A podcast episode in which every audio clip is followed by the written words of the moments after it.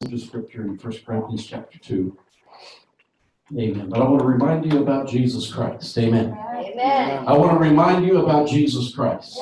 I want to remind you about the power of the crucified one, the one who was buried and the one who rose again. Hallelujah. Yes. Praise God. Amen. I want to remind you about Jesus tonight for just a few moments. Hallelujah. 1 Corinthians 2, verse 1. When I first came to you, dear brothers and sisters, I didn't use lofty words and impressive wisdom to tell you God's secret plan. For I decided that while I was with you, I would forget everything except Jesus Christ, the one who was crucified. Hallelujah. Amen. I came to you in weakness, timid and trembling, and my message and my preaching were very plain.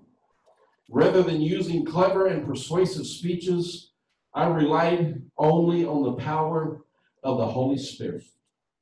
I did this so you would not trust in human wisdom, but in the power of God. Amen. We live in an artificial age. We live in an age of uh, artificial intelligence, AI. We live in the age of uh, uh, enhanced intelligence. Uh, we live in the age where computers can simulate just about everything you can imagine. They can make images of human beings that look eerily real.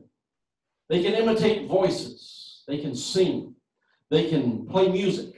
They can write songs. They can write books, all with machines and, and cold steel and electricity.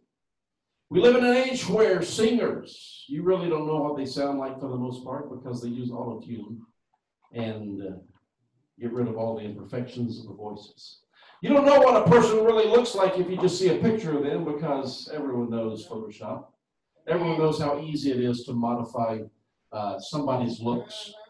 You don't know anymore even what what gender they're supposed to be sometimes.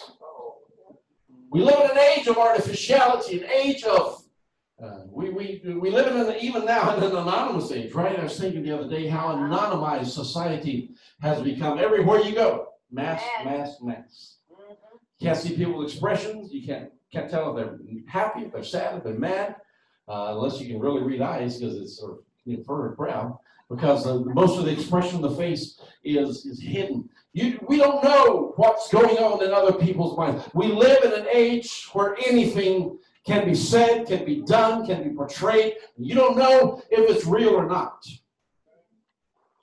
We live in an age where religion has been taken so, so far out of the context in which God gave it. And when I say religion, God is not about religion. God is about an experience with Him. Amen. It's about a relationship with God. But churches have become, uh, in so many cases, so far distanced from the reality of God's Word. It's all about the, the, the facility. It's all about the coffee bar. It's all about the, the band. It's all about uh, the, the light show. It's all about the, the, the videography. It's all about uh, entertainment. Paul said, When I first came to you, dear brothers and sisters, I didn't use lofty words and impressive wisdom to tell you God's secret plan. Some translations say God's mysteries. I'm an IT guy. You want me to talk tech? I can talk tech. You want to speak consultant jargon? I can numb your brain with consultant words. The medical ones uh, and uh, those who work or have worked in the medical field, they can rattle off terms, terminology. I saw a dermatologist today. So you see this uh, thing on my forehead? It's not um, leprosy or anything like that. It's a little shaving off of some skin there.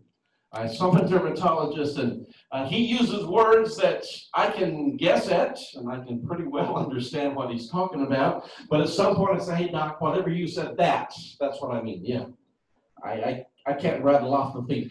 Uh, a doctor can rattle off words and terminologies and things that just kind of numb our brains because we don't know what they're talking about. We hope that they know what they're talking about. Amen. Amen. I could talk to you about God in technical terms as well. I could talk to you about theology. I could talk to you about eschatology. I could talk to you about theophanies. I could talk to you about and just kind of use all of the different terms, all of the different buzzwords that a, a, seminary student can come up with. But friend, at some point, that does not do much at all. And in fact, right. Paul said, I came to tell you about some of the greatest things that you can ever imagine. I came to tell you about God's mysteries. Yes, Friend, when you get into the realm of God, the mysteries of God. Oh, the mystery of creation. Yes, I believe in a literal creation. Hallelujah. I believe that God said, Let there be light, and there was light. I believe that God spoke the world into existence. I believe that He established all of this environment. The scripture says the heavens declare the glory of God. And the firmament shows his handiwork. Hallelujah. The creation tells us of the glories of God. Yes, amen. We see the glimpses of the prophets. They glimpsed heaven.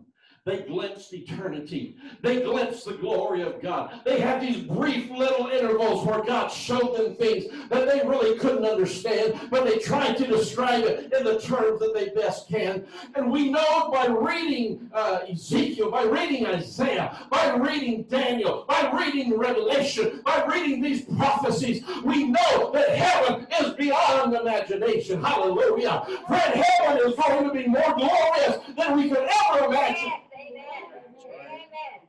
bring it down close to home. The greatest miracle ever, ever performed mm-hmm. was not raising the dead, was not making the deaf hear, the mute speak, or the crippled walk. Mm-hmm. The greatest mystery and miracle of all.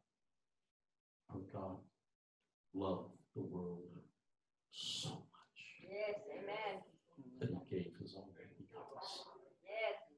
that whosoever believes in him should not perish, but have everlasting life. Yes, amen. Paul said, When I came to you to tell you about the mystery of God, I didn't come to speak to you in highly technical terms. But friend, this is a man who, he said, whether in a vision or mm-hmm. in my body, essentially, I really don't know. But his eye was lifted up into heaven. And I saw things that are not lawful for human beings to see. You think he could talk technical about heaven? Yeah. But he said, I didn't come to wow you with fancy words. Because I try to wow you with fancy words, you know what? You'll go home impressed at how smart the preacher was. Maybe. I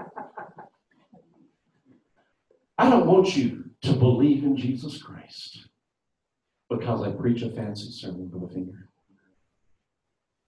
I don't want anybody to ever believe in Jesus Christ because I fast talk them into making a decision. I want you to know Jesus. I want to introduce you to Jesus. I want to tell you about the one no one ever cared for me Jesus. Amen. Amen. Hallelujah. No one else could take the sin and darkness from me. Oh, how much He cares for me. Hallelujah. I want to tell you about Jesus. That's all I want to do anymore. The older I get, the less interested I become in prophecy conferences, honestly. Prophecy, we're living prophecy prophecy is happening in our lives. It is being fulfilled in this age and day. Amen. And I am excited about the coming of Jesus Christ. Don't get me wrong. I'm not ignoring prophecy, but you know what? I get less and less interested in the technicalities of prophecy. I find myself yearning to know more about Jesus. Amen. And if I can know him, I can tell you about this wonderful Savior. His name is Jesus. Amen. Paul said, For I decided that while I was with you, I would forget everything. Say everything. Everything. This man saw heaven. This man got the revelation of all the works and truth of Jesus Christ. Praying out in the desert by himself, God revealed all truth to him. This man could have preached for years and not touched all the topics. But he said, When I came to you, I made up my mind I'm going to forget about everything. I'm not going to preach to you about giving. I'm not going to preach to you about singing. I'm not going to preach to you about praying. I'm not going to preach to you about being in church. I'm not going to preach to you about sin. I'm not going to preach to you about heaven. I'm not going to preach to you about, I can preach about all those things. You know what? I made up my mind. The only thing that really matters when it all comes down to it is that you know Jesus. Amen. I would forget everything except Jesus Christ, the one who was crucified. Amen. He said, My preaching, my words were very plain. I did try to use clever and persuasive speeches. Salespeople can be very, very persuasive. Can you say amen to that? Have you ever made somebody buy something they didn't want to buy? Yeah. I was at working Burger King one of the few times I got to work the cash register. Two little ladies came up.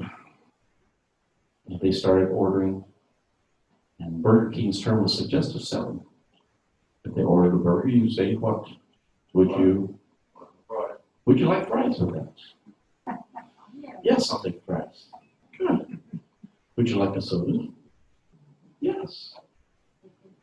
And my training kicked in. I was like, okay, they're saying yes.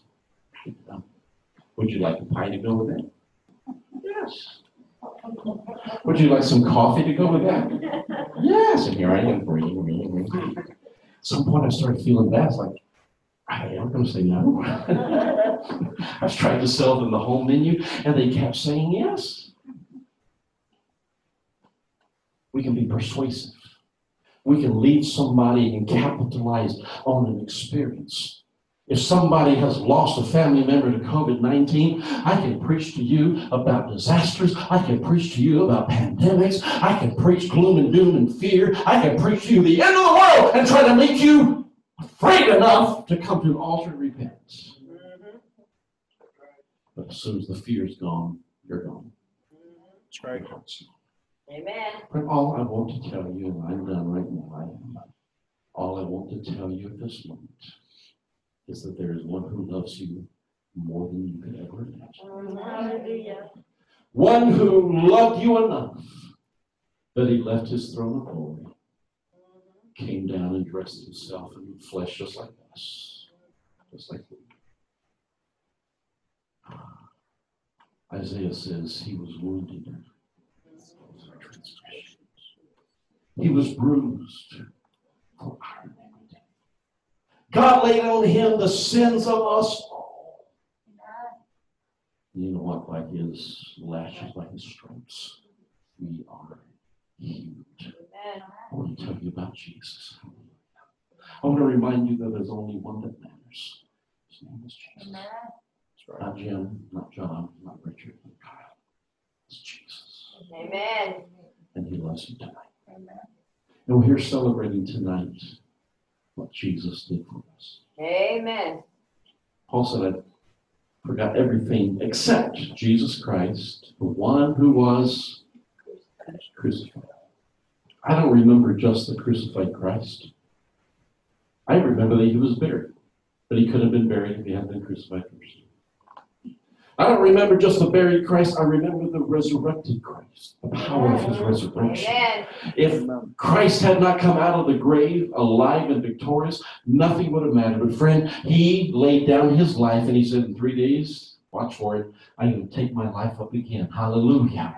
He went down to the depths of hell. He preached redemption to the spirits in captivity. When he came out of there, he said, I have the keys of death and hell in my hand. Hallelujah. And then when he rose again, it validated the shed blood of Jesus Christ at Calvary. It validated the burial that was prophesied. Friend, it matters that Jesus Christ died, was buried, and rose again. Amen. And the reason it matters is Brother Evan comes. The reason it matters is that the gospel says, Paul said, I preached you the gospel I first received.